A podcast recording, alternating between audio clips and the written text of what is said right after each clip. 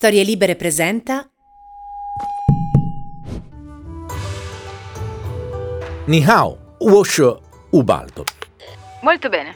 Ok, ehm, poi vorrei dire, eh, noi italiani diciamo che una rondine fa primavera. A voi basta un involtino? Oppure l'involtino primavera, mangiato d'estate, è buono o fa cagare lo stesso?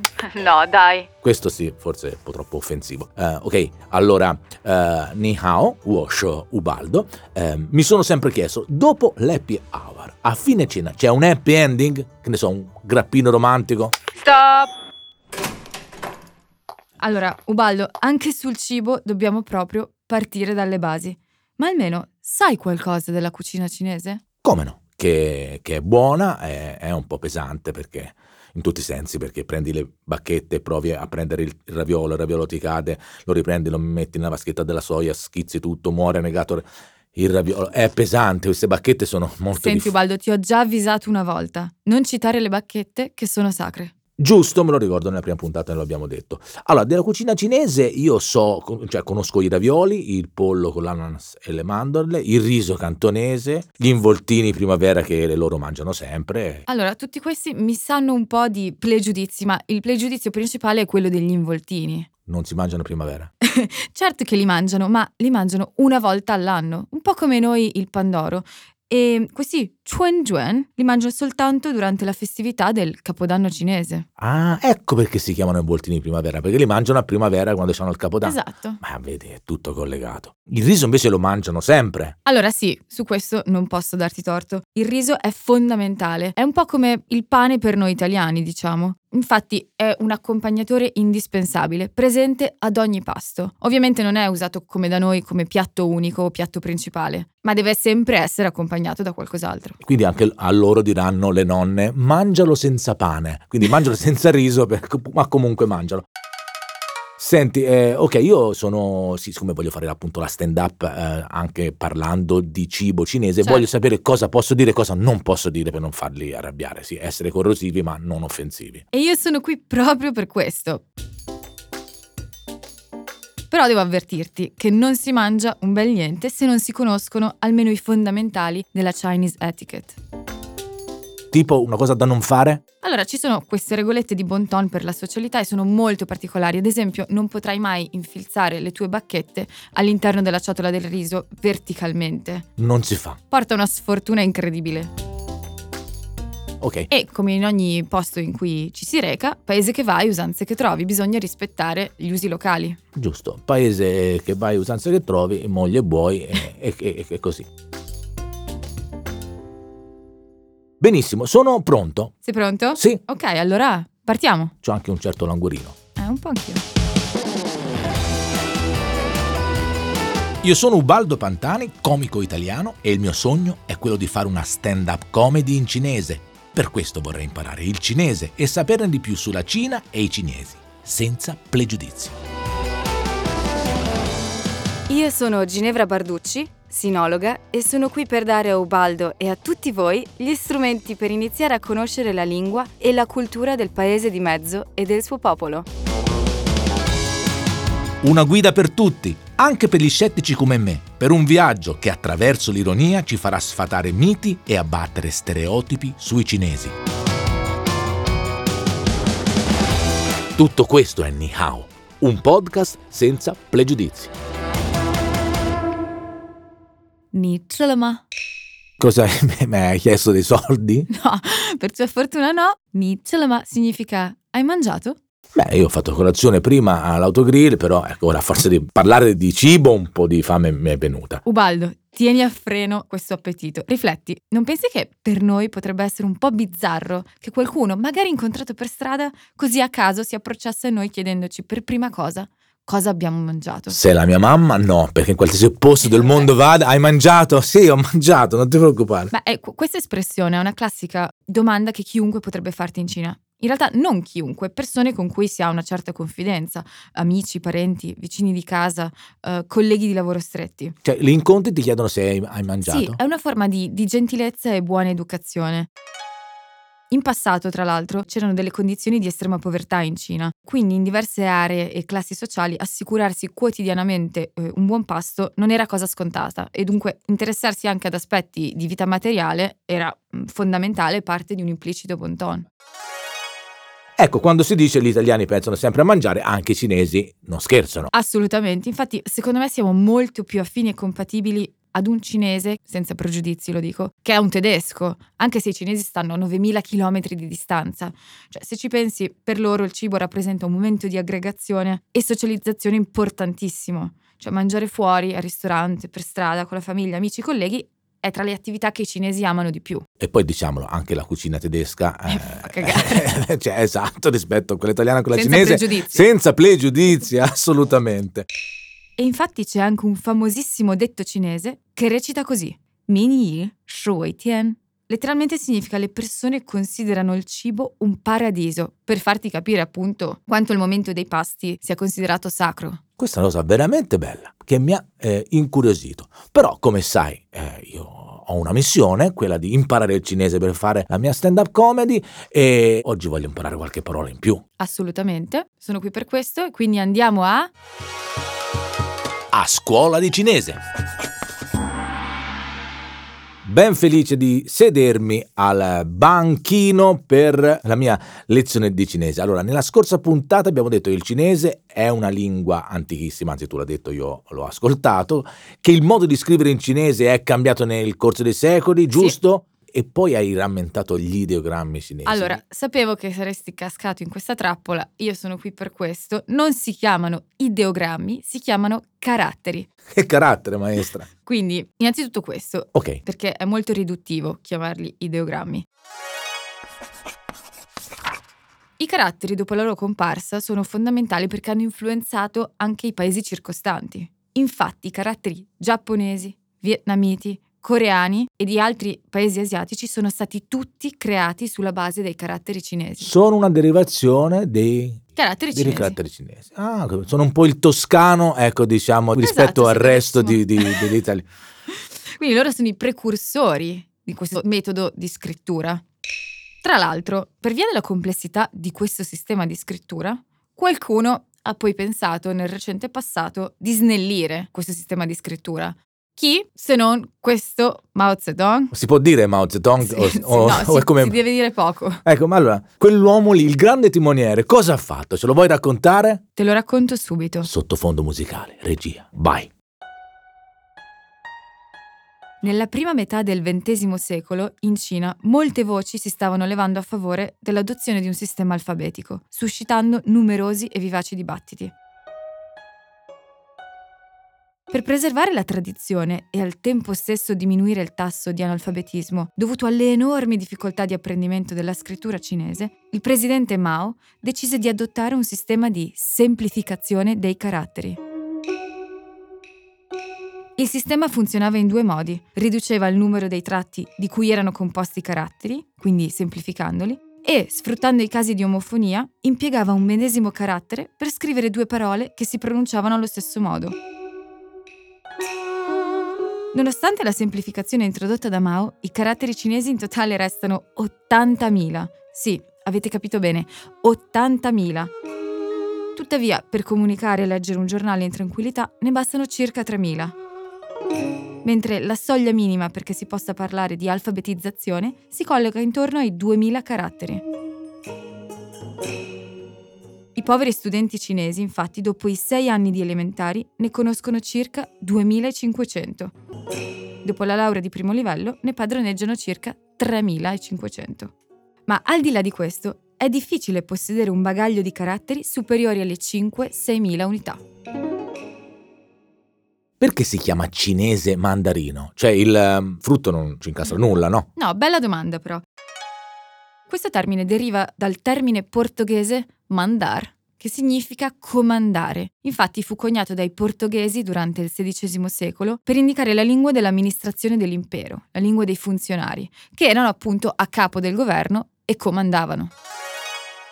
Come nella Turandot di Puccini, c'è Ping, Pang e Pong, che sono i tre, I tre funzionari i tre, i tre ministri, mi sembra. Sì, non vorrei dire un'eresia, eh, che qualche melomane mi potrebbe uccidere, però penso che sia esattamente così. E quindi tu lo sai il portoghese? Falas português. Ah, però insomma, eh, mi hai tratto in inganno bene. Una cosa che mi colpisce tantissimo è tra di loro i cinesi si dicono Ni de putonghua hen hao, Che vuol dire? che vuol dire il tuo putonghua è molto buono. E tu dirai Che cos'è? Che il cos'è sto puto- puto? Si mangia parlando oggi di cibo? No. non si mangia. Putonghua letteralmente significa lingua comune. È la lingua ufficiale della Repubblica Popolare Cinese. Per capirci meglio si tratta della lingua utilizzata appunto dai mezzi di informazione. È il cinese standard, quello che studiamo io e te. Ovviamente la pronuncia del Putonghua si basa sulla fonologia del dialetto di Pechino. Infatti mi è capitato di vedere cinesi di province diverse che non si capivano tra di loro. Come fanno i sardi che per loro stessa missione, tra i mille dialetti che hanno, non si capiscono. Esatto, ma è stranissimo perché è come se tra italiani ci dicessimo Ubaldo, il tuo italiano è davvero buono, davvero beh, preciso, Ma- complimenti. Ma, ma potrebbero dirlo, dai. Potrebbero dire. No, quindi ehm, per quanto riguarda la Sardegna sono dialetti appunto di una lingua vera e propria, Sì. sono sfumature di una lingua, così come appunto i, i cinesi. E l'altra volta mi hai accennato anche agli omofoni, questi intolleranti semantici. Cos- Cosa sono gli omofoni? Questa... Sono appunto due parole aventi la stessa pronuncia ma significati differenti. Ok, che quindi aumentano la difficoltà di questa lingua. Esatto. Ad esempio, la parola pronuncia stessa, che si dice kouyin, se sbagli il fatidico tono diventa tutt'altra cosa. Quindi se invece che dire kouyin dici kouyin, significa fellazio, che fa riferimento a un ben altro uso della bocca. Sì, beh, sì, anche perché nel caso eh, di pronuncia in tono interrogativo, quando uno va a chiedere come la pronuncia, eh, Eh, dopo vai a chiedere eh, qualcos'altro. beh, qual- qualcos'altro. È un attimo. Come si dice? Pronuncia? Kouyin. Coin, Mi raccomando, il primo tono finale. Coin. Esatto, vai su. Insidiosa ma interessante È molto, comunque questa, infatti. questa, eh, lingua. E invece gli omofoni legati al cibo, cioè quando vai a ordinare e fai poi se sbagli l'accento ordinare una cosa piuttosto che un'altra? C'è una famosissima storia, che non si sa se sia reale o inventata, ma secondo me almeno a qualcuno è successa. Racconta di un cliente straniero che si reca in una bettola cinese e al posto di dire alla cameriera Shui jiao, tuo xiao yuan, quanto costa una ciotola di ravioli? Le dice Shui jiao, tuo xiao yuan, quanto costa una notte a letto con te? Ecco perché è sempre meglio imparare la lingua sul campo, no? Eh già, c'è un motivo. Ma come direbbe il grande maestro Confucio, Shouren Yi Puru Shouren Yi ovvero dai a un uomo un pesce e lo sfami per un giorno, insegnagli a pescare e lo sfami per tutta la vita. Me lo ridici un po' questo scioglilingua? È uno scioglilingua, questo non è possibile. È un po' scioglilingua, è difficile. Shouren Yi Puru Shouren Yi Eh, infatti, bisogna fare un po' di pratica, mi sa. Facciamo un po' di pratica. Allora, Ginevra, io sono a Pechino, sono stanco, affamato, assetato, mi guardo in giro in cerca di un ristorante, come lo trovo? A parte, diciamo, eh, le parole ehm, sulle insegne. In Italia è facile da capire perché si chiamano tutti o Drago d'Oro o nomi simili. Come si fa in Cina? Beh, a parte che ci sono ristoranti ovunque, quindi anche non volendo, camminando, ti potrai imbattere in una bettola, in un ristorante. Ma la cosa pazzesca che ti fa capire quanto l'ambiente influenzi il linguaggio è che i cinesi, un po' come i lapponi e gli eschimesi, che sono più attrezzati linguisticamente per descrivere la neve e il ghiaccio, i cinesi lo sono per i ristoranti, cioè in cinese esistono, penso, 12 termini almeno per indicare un ristorante. Cioè in italiano ne abbiamo uno, ristorante. In cinese potresti dire fan dian, fan guan, ma come zanting o fan pu, jiu jia. Fan dian, fan guan, zanting, fan pu, jiu jia. E che più ne ha più ne metta. Sì, vabbè, è un po' come da noi osteria, appunto, bettola, Però- bistrò, che poi magari è di derivazione francese. Già di meno, se devi dire vado a mangiare fuori, dici vado al ristorante. Sì, è vero. E una volta seduto e mi- al tavolo, le parole che bisogna sapere da subito. Ti aiuto io. Direi che il primo passo è sicuramente ordinare una Qingdao Pijiu, la tipica birra cinese. Perfetto, mi piace. Dunque, sei pronto? Sì, Yi Ping pijiu. I ping pijiu. I pin, pigio. Pigio, un po'. Sì, un po' più Mm. dolce però la birra. I ping pijiu. I pin, pigio. Sì, ci siamo, dai. Poi me lo riascolto e vado subito a uscire da birra. qui sia a, a provare la pronuncia. E se invece volessi chiamare il cameriere per fare l'ordinazione? Esatto, importantissimo. Dovrei dire Fu Yuan. Fu Yuan. Fu Yen. Quindi lo chiamo ma un po' Fu Yen. Cioè se hai voglia vieni, mi fa piacere, ma no. No, no, con più passione. Fu Yuan. Fu Yen. Esatto. Un fatto interessante è che in Cina potrà capitare di sentire gridare nei ristoranti questo Fu Yuan. Molte persone urlano proprio con tutto il fiato che hanno in corpo la parola cameriere e in Cina non è maleducazione chiamare il personale gridando la parola cameriere, cioè appellandolo Fu Yuan. A Shanghai, per via della contaminazione occidentale, questa modalità si è un po' persa, ma nel resto della Cina è ancora molto normale. Ma in alcuni ristoranti dove lavoravano i miei amici come camerieri è ancora in uso in Italia, perché insomma eh, spesso vengono eh, chiamati in maniera molto vigorosa. E invece la tua prima esperienza in eh, Cina, al ristorante, com'è andata? Partendo dal presupposto che ero una studentessa squattrinata, ordinavo un piatto di noodles saltati in padella o di melanzane fritte e alla modica cifra di un euro, un euro e poi seduta a tavola mi accendevo una bella Zhongnanhai, che è una sorta di camel blue versione cinese con i componenti di catrame e nicotina tutti sballati, perché in Cina, non so se lo sai, ma soprattutto negli anni passati potevi fumare ovunque, sui treni non ad alta velocità, sui taxi, in qualsiasi ristorante. E in, tant'è che la primissima frase che ho pronunciato per la prima volta, arrivata a 9000 km di distanza in questo eh, nuovo mondo, è stata Shifu, kei chou yan ma? Shifu, kei chou yan ma? che è Shifu, posso fumare? E Shifu sta per? Allora, in quel caso era, mi riferivo al tassista, ma è un termine che deriva dal cinese cantonese, utilizzato eh, come titolo per persone che svolgono professioni non accademiche o intellettuali, ma bensì manuali, appunto come il meccanico, il tassista, il cuoco. Vuole mostrare una sorta di rispetto, tanto che il termine vale anche per i maestri dell'arte del kung fu. È un po' il corrispettivo dei- di maestro da noi, Esatto. più o meno. Il pregiudizio che abbiamo abbattuto è che eh, non, non è prerogativa dei turchi fumare come turchi, ma anche i cinesi sono dei grandi fumatori. Questo per dire che siamo qui per io imparare il cinese e abbattere anche i pregiudizi e non si può eh, che fare questa operazione se non immergendoci di cultura. Esatto, siamo qui per la rubrica della cultura. Quanta Cina sai? Allora, Ginevra, so che è un argomento dibattuto, ma io te lo devo chiedere, è il momento di saperlo. La puntata di oggi è sul cibo, siamo in Cina, mangiano il cane i cinesi. Allora, questo è un tema molto discusso. Presente anche nella saga di Fantozzi, no? Eh, Esatto. col, eh, il cane della signorina Silvani. In Cina, ma così come in Corea, Vietnam e alcuni paesi dell'Africa, si possono trovare dei piatti a base di carne di cane. Però attenzione, si tratta di un sì molto parziale. La maggior parte della popolazione cinese, il 98%, non lo mangia e in tantissime zone non si riesce a trovare. Per fortuna, perché con tutto quello che c'è da mangiare, perché proprio il cane? Te lo spiego subito.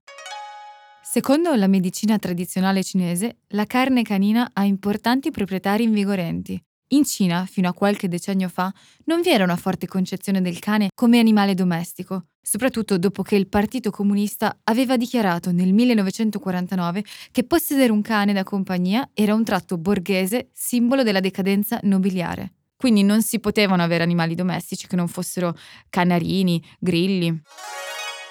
Sarebbe come dire, in Italia mangiamo i gatti perché ci sono delle dicerie su certi piatti vicentini. Che comunque hanno una base di verità legata alla povertà degli anni passati Eh. nel secolo scorso, dove appunto Però c'era penuria di carne. Eh, sì, sì, ma infatti eh, questo è un vero e proprio pregiudizio.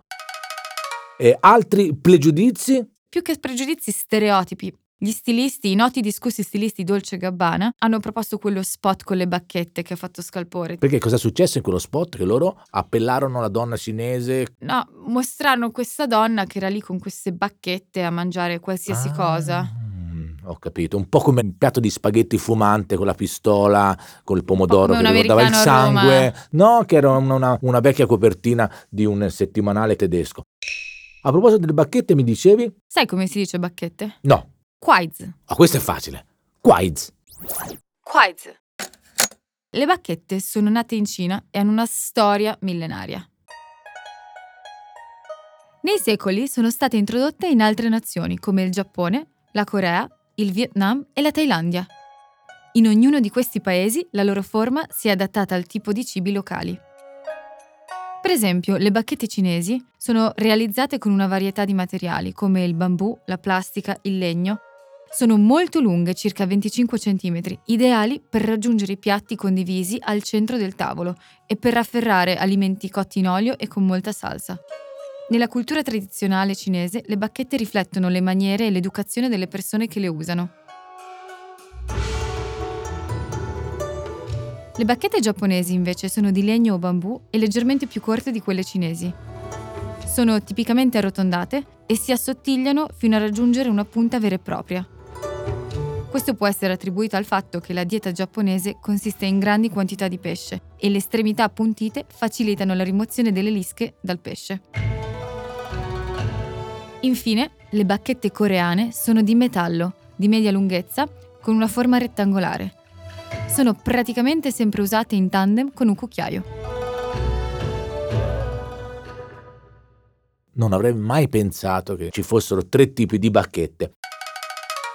Prima hai accennato a un pasto condiviso con il cibo al centro, giusto? Sì, esatto, c'è un evidente concetto di condivisione fondamentale. Lo possiamo vedere perché mangiano tramite la tavola rotonda. Questa Lazy Susan, questa Juan Thai, è un piano girevole eh, per piatti da portata che si appoggia sul tavolo e permette appunto eh, di far girare tutte le pietanze a tutti gli invitati. Eh, si utilizza sia nelle abitazioni private che nei ristoranti. La tavola rotonda permette appunto di sedersi in tanti, dalle 5 alle 10 persone alla volta. Questo perché i cinesi quando vanno al ristorante sono sempre in gruppi numerosi. Perché questo eh, va detto, i cinesi sono tanti, sono tanti. Ubaldo, cinesi. non cominciare, questo è perché a loro piace condividere. Inoltre hanno questa forma di galanteria e bon ton per cui chi invita paga, sempre. C'è proprio questa espressione magica in cinese, wo qing ni, e ogni volta che la sentivo mi si stampava un sorrisone. Chi propone di uscire a cena poi offre. Quindi alla romana non esiste in Cina. C'è questa cosa del AAG si chiama, che è proprio il pagamento a testa, ma non lo fanno mai. Ci si alterna proprio a pagare. Quindi una volta pago io per tutti, la volta dopo paghi tu per tutti. E cosa mangiano in Cina? Allora, come abbiamo detto nel primo episodio di Ni Hao, la Cina è enorme e da nord a sud, ovest a est presenta differenze di qualsiasi tipo. Come possiamo trovare appunto eh, dei cinesi eh, biondi con gli occhi azzurri a ovest, che è una cosa pazzesca, o nell'estremo nord-est dei cinesi che assomigliano a russi e russi che assomigliano a cinesi, in questo caso vale la stessa cosa ed è impossibile parlare di una sola cucina cinese. Le differenze sono molteplici. Solitamente si divide la cucina cinese in quattro grandi scuole, la cucina del nord, la cucina dell'est, la cucina dell'ovest e la cucina del sud. E allora vai con la scheda. Nella cucina dell'est, invece, essendo un'area del basso corso dello Yangtze, si è sviluppata tantissimo la pesca. Infatti in queste zone si mangia tantissimo haixian, ossia frutti di mare e pesce. La cucina dell'Ovest è rappresentata soprattutto dalla cucina del Sichuan. La caratteristica principale di questa scuola è il suo sapore intenso, dovuto all'uso di spezie, come il pepe del Sichuan e il peperoncino. Inoltre utilizzano molto zenzero e coriandolo fresco, il xianzai. Lo street food più famoso è sicuramente la malatang, letteralmente zuppa piccante che intorpidisce. La malatang prende appunto il nome dal suo ingrediente chiave, la salsa mala. La cucina del sud, infine, è rappresentata principalmente dall'area del Guangdong, che è la regione situata più a sud di tutta la Cina ed ha un clima tropicale. Il Guangdong è risaputo che si mangi di tutto, ma è proprio da qui che deriva una delle cucine più famose della Cina, quella cantonese. La cucina cantonese è l'espressione gastronomica del Regno di Mezzo forse più conosciuta all'estero, insieme alle ricette del Sichuan. I dim sum, corrispettivo nel mandarino di Tianxin, sono i protagonisti di questa cucina. Sono serviti in cestelli di bambù ed è pratica comune accompagnarli con del tè cinese. Ah, già, il tè. Il tè è un altro prodotto usatissimo. Sì, sicuramente tè e birra sono due delle bevande principali per passeggiare, ma la più importante e diffusa di tutte è l'acqua calda. In che senso, scusa? sì, Che, che serve per, il- per fare il tè. sì, l'acqua calda, che si dice kai shui. I cinesi sono proprio i propugnatori dell'acqua calda, infatti eh, l'acqua calda si beve in ogni occasione. Eh, nelle stazioni dei treni e negli aeroporti ci sono addirittura dei dispenser di acqua calda per rifornirsi in caso di emergenza. Perché secondo appunto il credo cinese, bere l'acqua fredda crea un disequilibrio tra lo yin e lo yang e quindi nuoce alla salute. Mai letto, mai saputo. Acqua calda a profusione te la propinano sempre, quindi. Sì, ma qui arriva la parte divertente. L'acqua calda è anche considerata panacea di tutti i mali, tant'è che quando qualcuno non si sente bene, il consiglio dato da chiunque, amici, parenti, ma anche passanti che non ti conoscono è sempre lo stesso. Bevi l'acqua calda. Kai shui. Se hai un raffreddore, bevi l'acqua calda. Hai mal di testa, bevi l'acqua calda. Hai mal di stomaco, bevi l'acqua calda. Cioè, veramente, quando si dice la scoperta dell'acqua calda. Eh, è la palissiano. Poi in Cina l'acqua dei rubinetti non è potabile, quindi bisogna o avere il dispenser col boccione d'acqua da 20 litri o bollirla. E quindi proverò anch'io, così di prima mattina per preparare lo yin e lo yang ad andare d'accordo. esatto. E invece il tè ha origini cinesi, giapponesi? Cinesi. I giapponesi non hanno inventato nulla. Lo Senza diciamo senza, pregiudizi. senza pregiudizi. Siamo un po' filo cinesi qui, ma Io sono un curioso per ora. Si narra che l'imperatore Shennon, bevendo dell'acqua di fonte scaldata sul fuoco mentre stava pregando, gli caddero delle foglie di camelia nella tazza che lasciarono degli aromi prelibati nell'acqua e da allora ci fu la coltivazione e l'uso del tè. Che si dice? Cha. E quanto cha bevono nel corso della giornata? Tantissimo e tra l'altro eh, ci sono proprio dei rituali, cioè l'arte del tè, che deve essere servito da una persona specifica, detto maestro del tè, che possa scegliere l'acqua, le tazzine, la tagliera giusta e l'incenso. Ci sono anche dei corsi di studi sul tè, in cui si impara a servirlo e la relativa cerimonia. Ci vuole uno shifu apposta. Esatto, bravissimo. E invece a proposito dell'alcol, dacci due notizie. Oh, giusto, veniamo alla parte più interessante. Ti ho citato prima la birra, non sono grandi bevitori eh, di vino e quindi passerei direttamente alla Baizio. La Baizio è ritenuta nell'immaginario collettivo la grappa cinese, ma non viene bevuta come in Italia, ossia come un digestivo, viene bevuta pasteggiando. Come la vodka per i russi. Bravo, esattamente. Non è servita in occasioni speciali, ma in generale è considerata elemento di svago in compagnia. E gradi più o meno come la nostra? Siamo intorno ai 40 gradi. Eh, quindi molto svago in compagnia. esatto. La Baijiu è presente nella tradizione cinese, nella poesia e nelle canzoni popolari. Li Bae, famoso poeta cinese di epoca Tang, che ti ho citato nel primo episodio, muore annegando in un lago cercando di afferrare la sua ombra in una notte di luna piena, ebbro di Baijiu. e altre situazioni in cui si beve? Sì, sicuramente è protagonista nelle cene di lavoro. La mia esperienza personale è che a seconda della provincia in cui ti trovi, viene bevuta in bicchieri diversi, di grandezza diversa, quindi con una capienza diversa. Ad oggi la più tosta che ho incontrato è sicuramente il Liaoning, dove si beve in ciotole, e nello Shandong, dove si beve in bicchiere d'acqua normali. Normalmente viene bevuta in mini bicchierini appositi che equivalgono ad un terzo di bicchiere, come uno shot di tequila per noi. E dopo un po', e il capo è uno stronzo, e quindi Partono tutti partono gli i altarini. cori. A seconda di dove vai, ci sono delle regole diverse a tavola. Il capo può chiederti eh, sicuramente di brindare e tu dovrai brindare con lui. E se sei l'ospite, l'unico ospite della tavolata, chiunque dei presenti potrà chiederti di fare dei brindisi con lui. E non ci si può rifiutare? E no. Diciamo che le donne possono rifiutarsi di bere con successo, gli uomini dovranno bere almeno mezzo bicchiere. Previa qualche scusa di rito potranno sottrarsi. Sì, poi gli stessi e ti accompagneranno a casa perché se tutti ti offrono un brindisi e il povero ospite eh, eh, sarà sbronzo sfinito. Fortunatamente esiste un esercito di drivers che puoi chiamare tramite app, arrivano in monopattino, ti caricano in macchina e guidano la tua macchina fino a casa. Cioè proprio servizio completo. Mi immagino l'hangover il giorno dopo. Esatto, ma c'è la soluzione a questo. A notte fonda, ma così in realtà come anche a colazione, si possono gustare i cosiddetti xiaochi, questi spuntini. Asciugoni. Esatto, gli asciugoni che puoi consumare in ogni momento della giornata, in qualsiasi angolo della strada, nei cosiddetti tan, ossia le bancarelle ambulanti.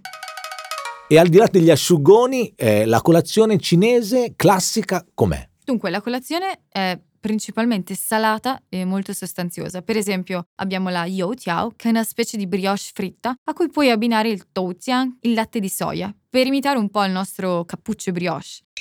Poi ci sono sicuramente gli xiaolongbao, una specie di eh, tortellino con ripieno di brodo di carne, i miei preferiti, tipici di Shanghai. Da buona bolognese, Esatto. tortellini di mattinata. Per stare ancora più leggeri poi ci sono i zhurou, da zongbaozi, delle pagnotte al vapore ripiene di carne di maiale e porro. con grande leggerezza. Poi ci sono le famosissime piadine da strada come la guanping, che è una piadina fritta a mano sulla piastra con uovo e pollo, molto dietetica e non può assolutamente mancare la tianbing, una sottospecie di crepe salata condita con erba cipollina, carne di maiale e tanto unto. Poi non pranzano dopo No, una bomba anche chi- calorica così. C'è anche chi mangia direttamente noodles e riso, insomma, colazioni leggerissime. E anche in questa puntata è il momento dell'ospite, al quale, anzi alla quale diamo il benvenuto a nostro modo. Ni hao.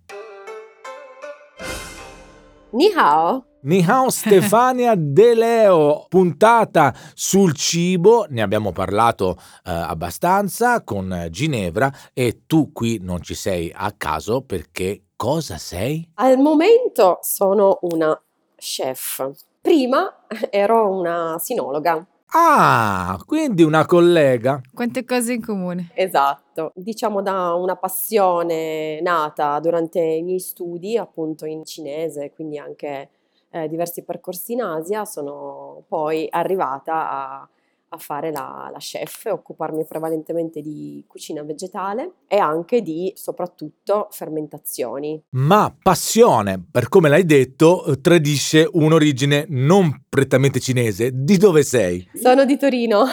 Eh, No, dove, esatto. dove hai studiato lingue orientali? Ho studiato lingue orientali a Torino e da lì ho iniziato insomma, poi i miei viaggi verso, verso la Cina per andare a studiare, approfondire, scoprire, mangiare soprattutto. E poi cucinare adesso che sei chef. Senti, nella scheda leggo eh, chef Fang Fei. Che vuol dire? Quando vivevo in Cina e studiavo in Cina, i cinesi avevano grandissima difficoltà a pronunciare il mio nome, ovvero Stefania. Era una roba tremenda.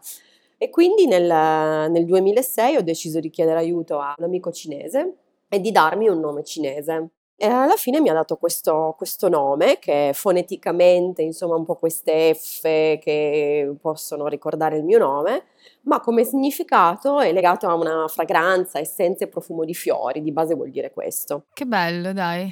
Prima abbiamo parlato appunto di quanto eh, l'ambiente influenzi il linguaggio e abbiamo citato che hanno tantissimi modi di dire ristorante. E allo stesso modo, anch'io che sono stata in Cina tante volte, mi sono ritrovata a mangiare dei piatti molto eh, unti e volevo chiederti appunto, Come si dice Gaviscon in cinese? No, ah, no, hanno diversi modi per dire friggere poi. Sì, durante il mio percorso ho visto che anche dal punto di vista proprio linguistico c'è una grandissima differenza per, per i diversi metodi di, non solo di cottura, ma proprio di frittura. Dal carattere di come è scritto, insomma, si capisce esattamente in due ideogrammi se eh, eh, questa pietanza è stata saltata solo in un filo di olio o è stata fatta una frittura profonda in eh, tantissimo olio o se è stata fritta due volte o tre volte, cioè veramente una gamma di, di modi in cui si può friggere incredibile. L'italiano non ha, per esempio, questa varietà, nonostante si frigga molto. Uno dice patatine fritte, gli arancini fritti, melanzana fritta, Eh, ma eh. noi non, non comprendiamo immediatamente se eh, l'arancino è stato passato prima nella pastella, nella farina, nell'uovo, nel pangrattato, è stato fritto subito, o la melanzana. Quindi se è olio vecchio, se è olio come vecchio. ne- nelle bettolacce o se se le invece è patate olio sono fresco. state messe eh. a mollo prima, cioè non abbiamo questa precisione in alcuni termini culinari, invece il cinese ce l'ha. Stefania, tu eh, dove operi adesso? Dove si esprime lo chef Fang Fei? Allora, adesso io eh, faccio base in Toscana, provincia di Siena, e mi occupo prevalentemente di fermentazioni dei cibi, ovvero trasformazione delle materie prime ad opera di microorganismi, batteri, microbi, muffe. Ed è un antichissimissimo metodo di conservazione e trasformazione dei cibi. Collegandoci proprio al tuo rapporto con la cucina cinese, tu che rapporto hai con il cibo cinese? Ti piace, non ti piace? Allora, io adoro il cibo cinese, ma proprio un amore sconfinato. C'è solamente un punto che è stato un po' una svolta non troppo positiva nel mio rapporto con la cucina cinese, che è l'uso del glutammato. Eh sì. Il glutammato monosodico, che è un esaltatore di sapidità, diciamo, quello che dà quel gusto caratteristico della- alla cucina cinese, è uno degli ingredienti fondamentali. Se consumato in grandi quantità, e quindi se uno vive in Cina ne consuma in grande quantità,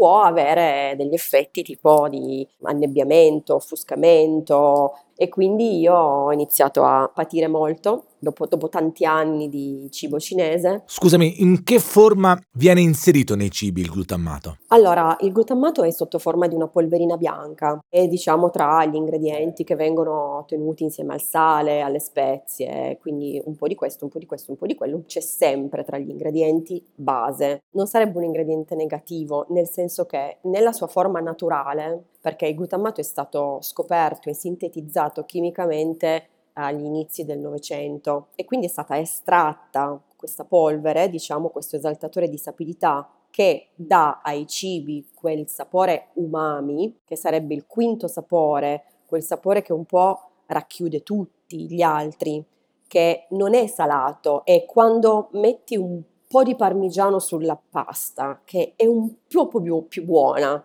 il glutammato fa fondamentalmente quello, quindi nella sua forma naturale, come può essere un parmigiano, una salsa di soia, va benissimo. Nella sua forma chimica, ovviamente, non ha degli effetti benefici, diciamo. Dovrebbe corrispondere più o meno al famoso QB, quanto basta. Invece i cinesi pare che si facciano prendere la mano con questo glutammato, purtroppo. Sì, molto. E infatti dopo pranzo, se ci si fa un giro dopo pranzo anche in dei mercati o in degli uffici così, praticamente loro sono tutti stecchiti, addormentati sulle loro scrivanie, eh, vero. sulle panchina. Siamo sicuri che il glutamato? sì, sì, sì. Perché fa veramente quell'effetto lì. Il cosiddetto abbiocco. Da sinologa a sinologa, Ginevra? E dunque Stefania, proprio per concludere, so che esiste appunto una correlazione tra lo yin e lo yang e il cibo per i cinesi. Puoi spiegarcela brevemente? Si, si ritiene che molti cibi, cioè tutti i cibi abbiano praticamente queste energie, yin e yang, quindi delle forze eh, che espandono, delle forze che contraggono. E questo si rispecchia anche in ogni ambito della cucina cinese, ovvero nei metodi di cottura che possono essere magari intorno alla frittura, un metodo di cucina che possa essere riscaldante che quindi potenzi alcune caratteristiche del cibo ad altri cibi come la bollitura, la stufatura, la cottura a vapore che esaltano altre proprietà e così a ogni aspetto della cucina. Il Qi praticamente che è il principio vitale e l'energia che muove tutte le cose si muove anche attraverso il cibo e attraverso il cibo entra dentro di noi e secondo questo percorso va anche ad attivare, a curare, a nutrire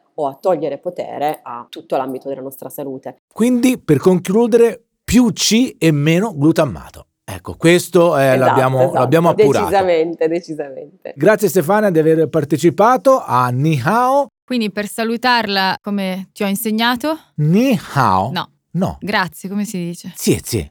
Xie xie fan fei. Sì, sì, fanfei. Sì, sì, ni. Siamo giunti alla fine di questa seconda puntata. Cosa abbiamo imparato oggi, Ginevra?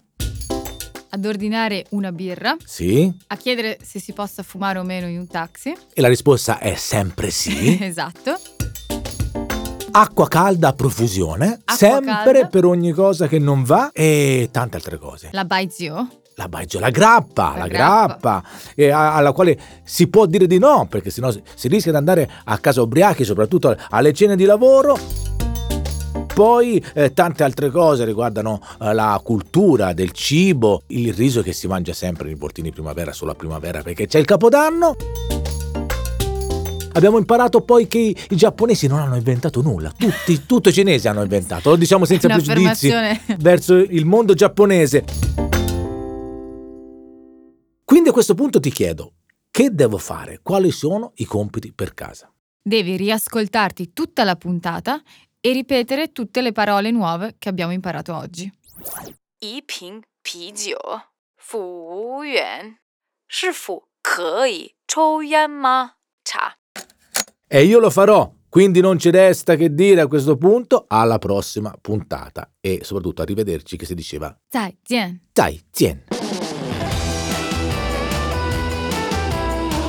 Quello che avete ascoltato era Ni Hao, Il podcast senza Pregiudizi.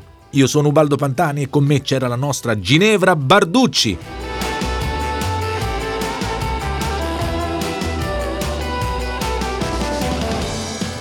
Ni Hao è a cura di Cecilia Belluzzo, post produzione audio Antonio Mezzadra. Vi aspettiamo per la prossima puntata su storielibere.fm e sulla vostra app di ascolto preferita. Ni hao. Eh, lo dice meglio. Una produzione storielibere.fm di Gianandrea Cerone e Rossana De Michele. Coordinamento editoriale Guido Guenci.